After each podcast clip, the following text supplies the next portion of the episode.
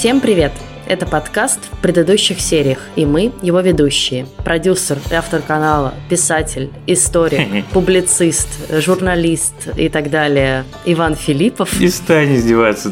Человек и пароход. Человек и пароход, да. И директор по спецпроектам Кинопоиска Лиза Сурганова.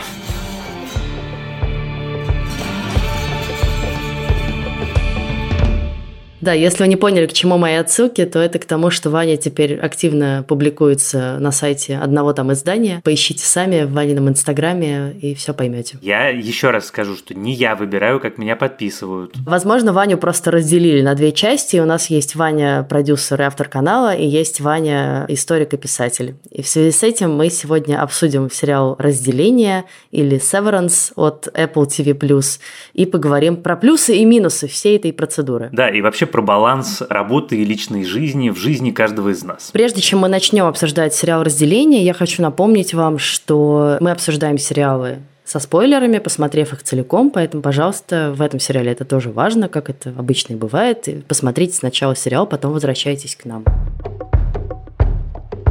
У меня, конечно, с сериалом «Разделение» была смешная, или, не знаю, не очень смешная история. То, как мы друг к другу привыкали. Я его начал смотреть, и там, в общем, с первой серии понятно, что сериал выдающийся, да, вот как бы, если вы играете в бинго, то вот можно зачеркнуть клеточку.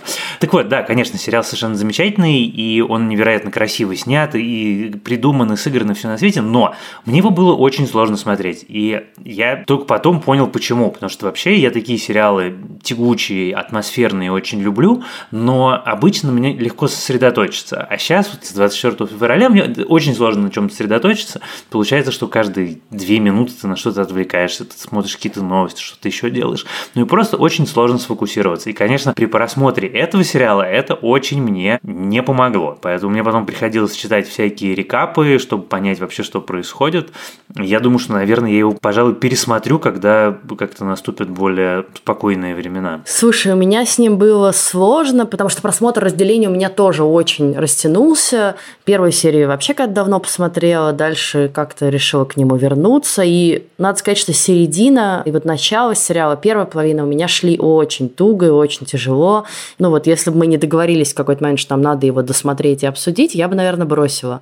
И, наверное, я бы пожалела об этом, потому что мне кажется, что вот когда ты уже все-таки в него втянулся, отключился от внешнего мира и начал жить вот в этом странном очень мире, то он, конечно, невероятно затягивает. И последние там 2-3 серии, ну просто вот, буквально выдающиеся, но это было очень интересно смотреть, и я, конечно, теперь очень жду второй сезон, как ни странно, а еще там, не знаю, вот несколько дней назад, когда я только начинала его смотреть, точнее, когда я пыталась вернуться к его просмотру, я бы так не сказала. И мне кажется, что это, ну, во-первых, и невероятная задумка по своей сложности, да, потому что вроде как начинается с такой ну, казалось бы, простой идеи, да, вот, а что будет, если у людей одна будет жизнь на работе, а другая жизнь будет дома, и эти жизни никак не будут пересекаться, у них не будет воспоминаний в одном месте о другом, да, и казалось бы, даже это в чем-то такая утопия. Я признаю, что отныне доступ к моим воспоминаниям будет определяться территориально.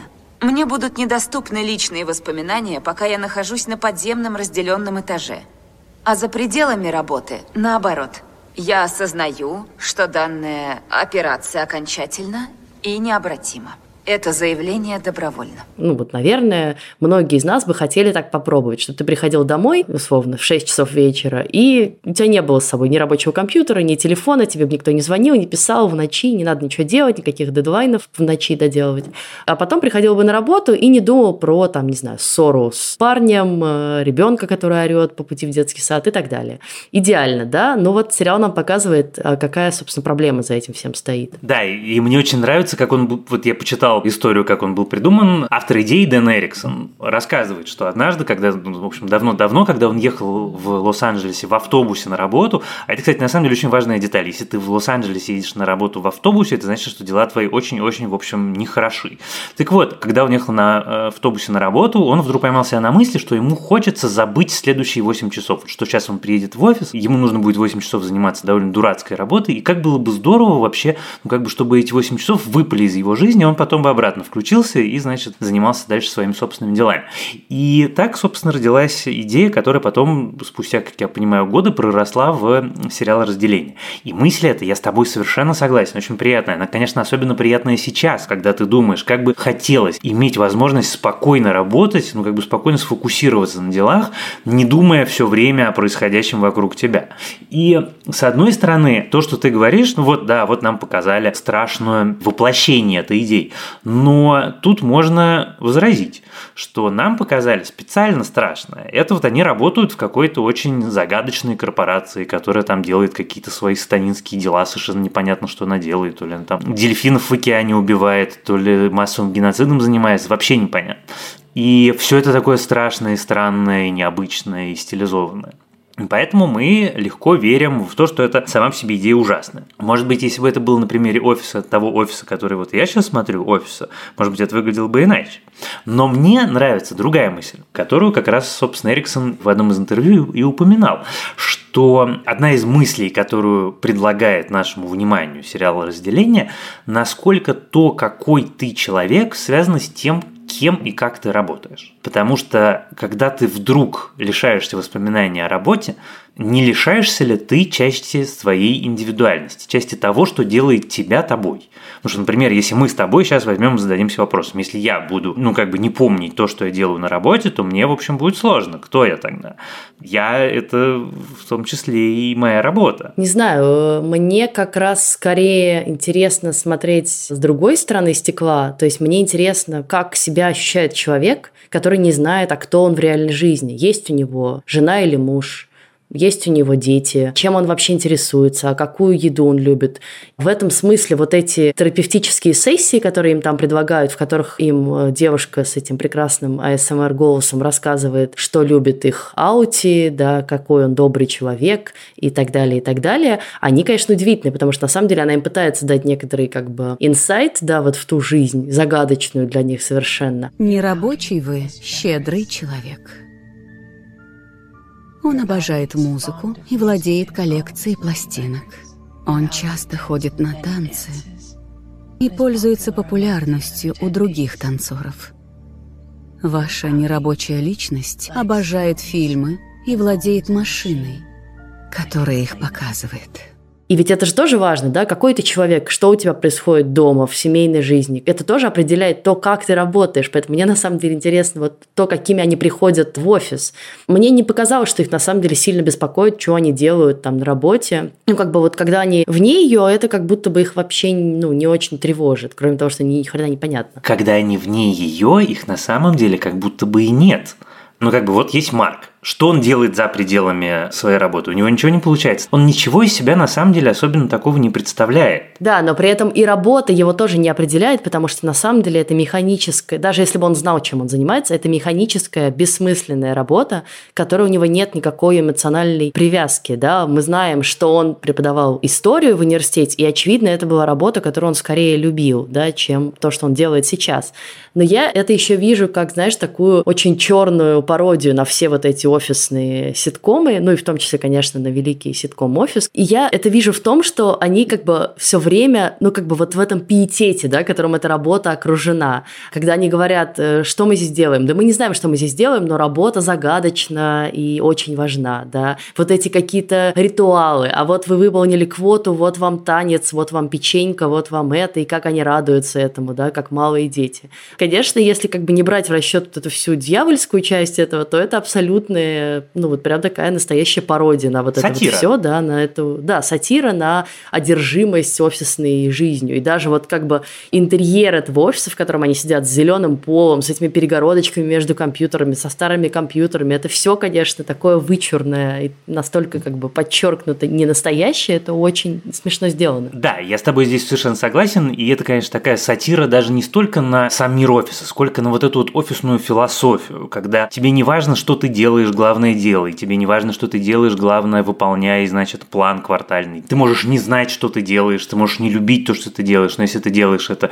механически, ритуально и в нужных объемах, ты получишь приз. В этом смысле, ну как бы они выкручивают, авторы выкручивают на полную все, что мы знаем про офисную жизнь, всю эту офисную иерархию, весь этот офисный быт и показывают, выкрутив это до конца, насколько на самом деле это абсурдно. И вообще выглядит действительно абсурдно. Ты про это, конечно, так начинаешь думать. Хотя у меня в этом месте была, знаешь, какая сложность? У меня никогда в жизни не было такой офисной жизни, потому что у меня всегда были ньюсрумы или наш офис э, с Александром Фимовичем. Это никогда не такой офис. Это всегда все совершенно другое. Нет, ну, конечно. Я вообще думаю, что мало у кого именно такой офис был. Хотя у меня был очень похожий по интерьеру офис, вот именно такой, как Балдовый в РБК, потому что там просто очень давно не делали ремонт и там вот были вот эти потолки ужасные квадратиками, перегородки между компьютерами и такая кухонька без окон, крохотная. Нет, э, понятно, но вот именно вот этой офисной культуры у меня никогда не было. Того, что вот там ты подписываешь свою еду в холодильнике.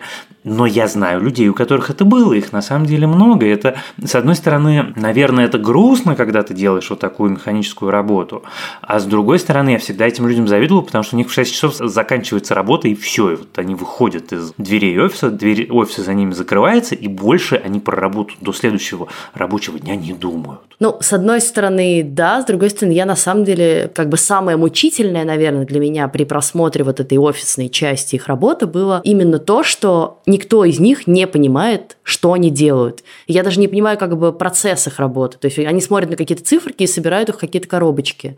Наверняка на Reddit есть какие-то разборы того, как это устроено и зачем. Я ни хрена не поняла, и вот это для меня самое пугающее. Потому что даже если ты в 5 часов, как они, встал и вышел, но ты 8 часов своей жизни посвятил тыканью в какие-то бессмысленные циферки, то это ужасно. Это для меня адский ад. Да, это на самом деле, я с этим согласен, я всю дорогу думал и надеялся, ну вот, сейчас в последней серии нам объяснят, что же они там все-таки делают, и когда они нам ничего не объяснили, я был расстроен, если не сказать опечален. Мне куда интереснее было бы поговорить про другую тему, которая на самом деле не сразу, да, вот так выпячивается на первый план, а потом все-таки выходит, да, такая философско-этическая сторона вопроса. Разделение человека предполагает, что, по сути, как бы человек, который внешний, ну вот то, к чему они приходят в финале, да, что человек, который внешний, который управляет как бы жизнью, он создает внутреннего человека, у которого нет, ну, у него это чистый лист, который приходит на работу и уходит с работы, приходит на работу, уходит с работы. И этот внутренний человек начинает мучиться вопросами, а он вообще может хоть как-то управлять своей судьбой, да? И появление Хелли и немедленные ее попытки из этого выбраться любыми способами для меня одна из самых драматических линий в сериале, гораздо более мне интересная, чем там линия того же Марка. И вот это, да, вот как бы кто из них на самом деле настоящий, кто из них реально решает э, судьбу человека с таким именем, да? Как бы кто кого определяет. Вот это очень круто. Но это вот как раз перекликается тем, что я говорил, как работы, которые мы работаем, влияют на то, какие мы люди. Получается, что если ты вычеркиваешь работу, у тебя получается два абсолютно, ну вот в пространстве этого сериала, получается два абсолютно разных человека, каждый из которых задает своими собственными экзистенциальными вопросами и находит на них какие-то свои собственные ответы.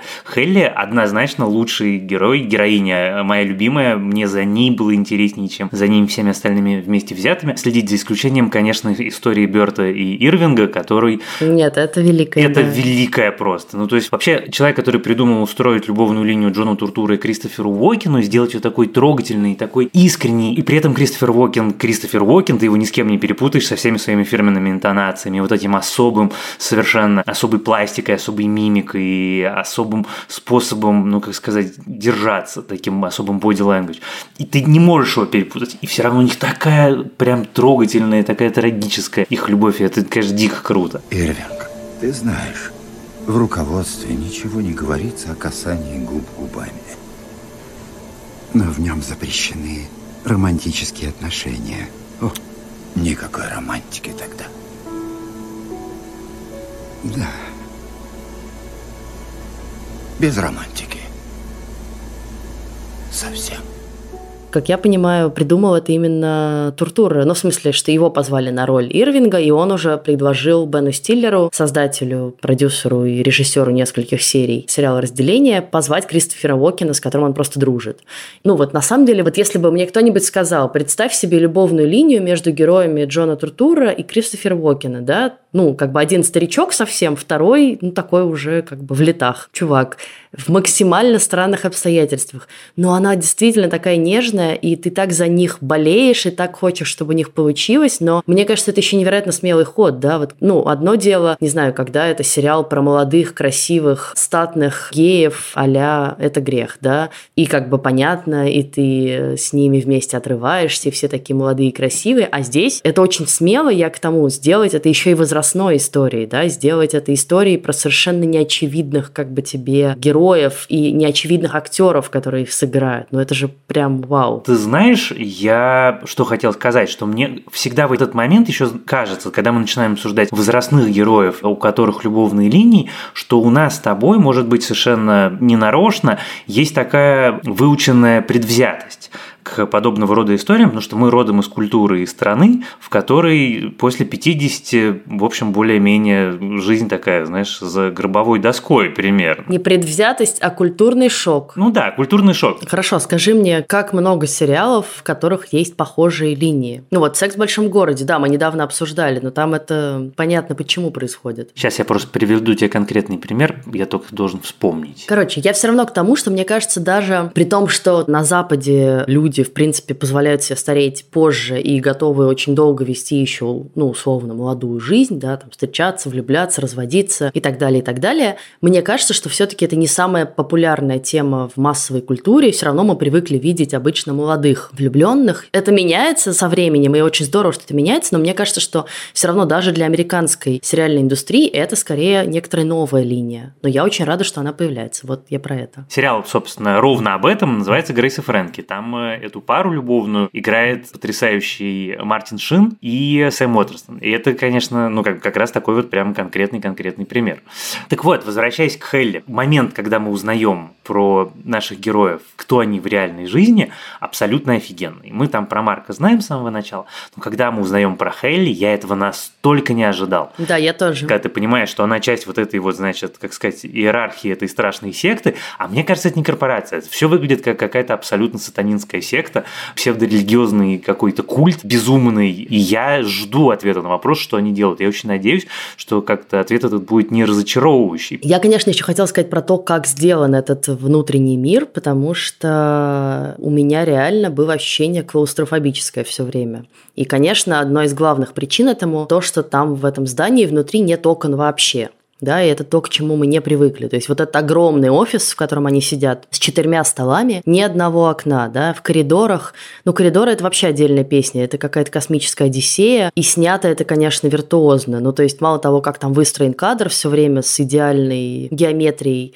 такой Уэс Андерсон, только в космосе каком-то, и как они вот по этим белым коридорам идут, поворачивают, за ними летит камера, и у тебя абсолютно кружится голова, потому что я не понимаю, как они там, в принципе, могут ориентироваться, бегут по ним, да, куда-то и находят то, что им нужно. Ну, то есть это полное безумие. То, что там внутри есть целый дом. Я, честно, охренела на сцене, где Дилан отправляется вот на эту вафельную вечеринку, и окей, он съел вафлю, это еще более или менее в духе всего, что мы видели.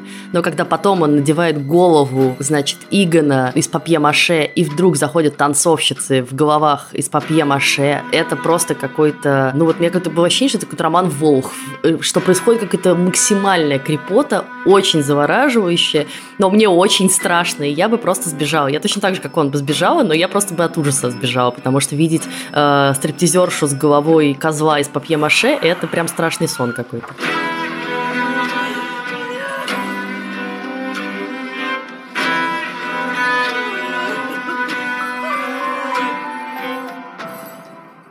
Вот эта геометричность кадра, это же Бен Стиллер ее очень любит. Это в его фильме, который я нежно-нежно люблю. И меня за это многие осуждают, но «Удивительная жизнь Уолтера Мити» – это один из моих самых любимых фильмов. И он весь абсолютно геометричный. Там как бы каждый кадр выстроен именно так. Он все свое так снимает, ему это очень нравится.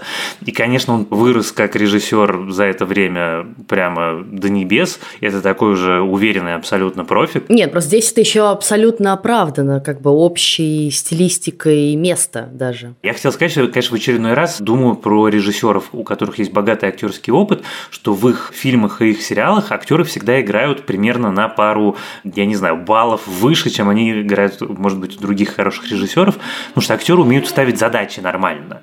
И у тебя в результате ты получаешь из Кристофера Уокена больше, чем если бы ты мог бы получить из Кристофера Уокена или из Джона Туртура, не имей ты за плечами вот этих вот десятилетий невероятных актерского опыта. А сегодня в нашей регулярной рубрике, где мы с Лизой советуем, какие посмотреть сериалы по подписке Кинопоиска, я хочу посоветовать вам сериал, который называется «Вавилон Берлин».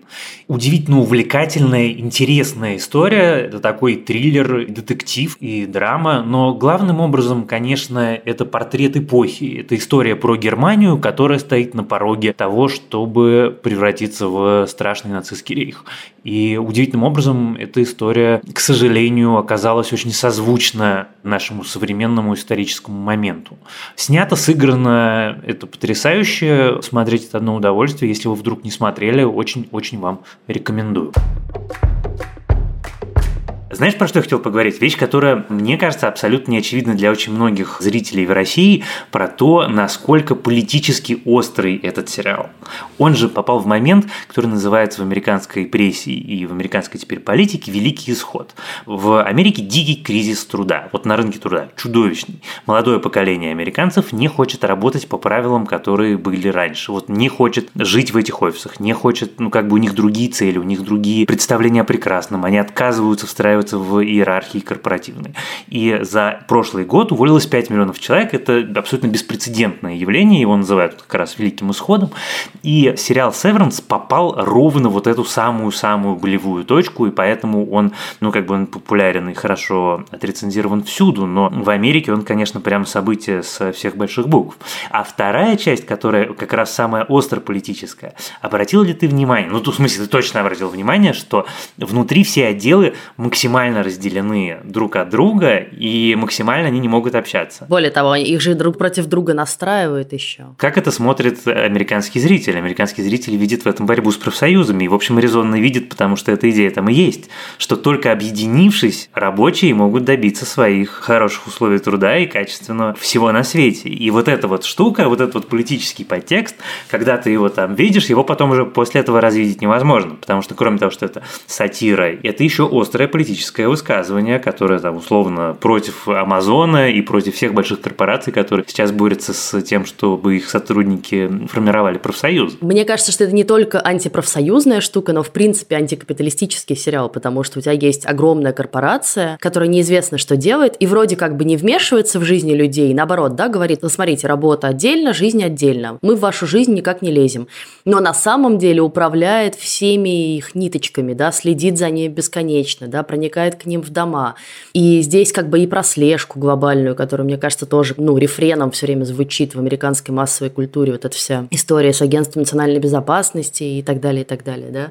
Ну, как бы что, на самом деле корпорация, если ты в ней, то она тебя не отпустит так легко. И в этом смысле для меня, конечно, все-таки я хочу вернуться к Хелли и к ее истории, потому что для меня эта история самая трагическая в том смысле, что это человек, который лишен свободы выбора совсем, да, ну, точнее, не человек, а не некоторая тень человека, двойник человека. И вот опять же встает вопрос, а кто из них более реальный и кому из них мы больше сопереживаем. И вот в случае с Хелли мы, конечно, больше сопереживаем внутренней Хелли, которая сразу же пытается оттуда выбраться. И это, конечно, удивительно, потому что вроде как у них характеры у всех, ну, относительно совпадают, как бы так сделано, да, что характер твой радикально не меняется. И получается, что Хелли, которая в реальной жизни сама выбрала себе такой путь, такая вся светская львица, оказавшись внутри, вдруг вырывается ее какая-то внутренняя сущность личность наружу, которая на самом деле максимально не хочет в этом всем быть, и она начинает немедленно оттуда рваться вплоть до самоубийства.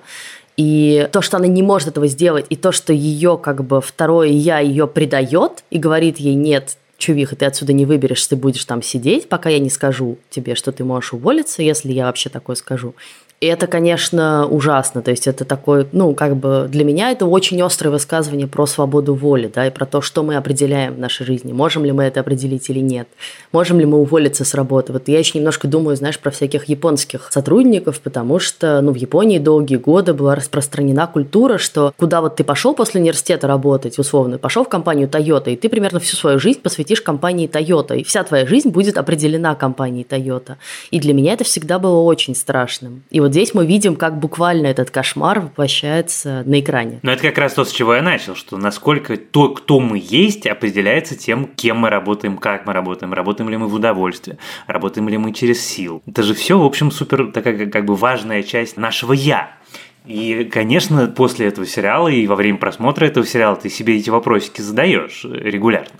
Но задаешь ты их себе, конечно, в первую очередь, потому что это очень талантливо написано, сыграно, снято. И я так понимаю, что... Помнишь, мы обсуждали, что я потихонечку начинаю собирать себе топ лучших за год. Сериал «Разделение», очевидно, в этой списке окажется.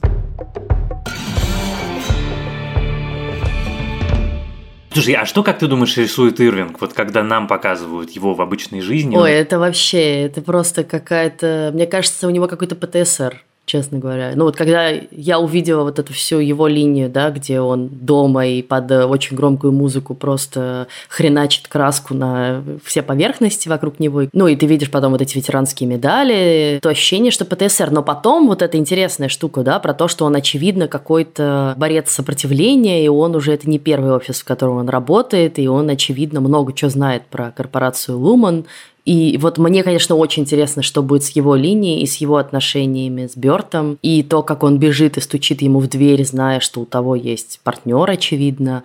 Это прям тоже, ну вот это вторая моя любимая линия после Хелли. Вот с Марком что-то у меня не сложилось. У меня тоже. Нет, у меня тоже. Я как-то ему не очень сопереживаю. Он какой-то такой, все-таки ни рыба, ни мясо. О, смотри, подожди. Вот нам пишет э, Лена, наш продюсер, что он рисует рифт на экспериментальный этаж, куда отправляют девушку-терапевтку, которая оказывается женой Марка. Ой, а я это тоже как-то не обратил на это внимание. Нет, ну, твист с женой тоже крутой, но поскольку Марк не производит впечатление, ну как бы ты его... Он тебя так сильно, как Хейли, не цепляет, то меня и этот твист немножко не цепанул. А да, вот да, я согласна. Хелли – это, конечно, совершенно другой уровень и другая история. На этом, мне кажется, мы можем завершить обсуждение сериала «Разделение». Мы оба будем очень ждать второго сезона. Я очень рад тому, что Apple TV Plus продлили эту историю на второй сезон. Я, кстати, тут хотела сказать, что они же не сразу продлили, да, то есть они продлили уже, когда сериал шел, и мне кажется, в этом смысле это очень смелое решение Бена Стиллера, то есть он настолько был уверен э, в сериале сделать финал сезона именно таким, на самом деле не дающим много ответов, а задающих еще больше вопросов. То есть понятно, что как бы этот сериал не может состоять из одного сезона, там должен быть второй, может быть, даже третий сезон. Но в момент выхода сериала этого еще не было, ну, как бы еще не было подписано на бумаге. И здорово, что все получилось. В общем, я тоже буду его ждать. А в следующий раз по многочисленным просьбам мы с Лизой обсудим сериал «Офис». В общем, меня удалось заставить его посмотреть, так что вот будем в следующий раз с Лизой про него говорить. Слушайте нас, пожалуйста, на всех платформах, от Яндекс Музыки до YouTube. Пишите нам отзывы, пишите комментарии, ставьте нам сердечки, ставьте нам звездочки, все, что вы нам можете поставить. Пишите критику тоже, нам всегда интересно ее почитать, если она аргументированная, а не просто «Ой, все, Карамору обсудили, отписываюсь». Ну и пишите нам письма на почту подкаст собакакинопоиск.ру. Мы давно чего-то не получили получали их, а мы, в общем, очень по вам тоскуем, и нам интересно знать, как вы живете, что вы смотрите, о чем вы думаете. Киньте весточку. А я хочу сказать спасибо людям, с которыми мы делаем этот подкаст. Традиционное спасибо нашему продюсеру Лене Рябцевой и звукорежиссеру Лере Кусто. А с вами были Иван Филиппов и Лиза Сурганова. Пока. Пока.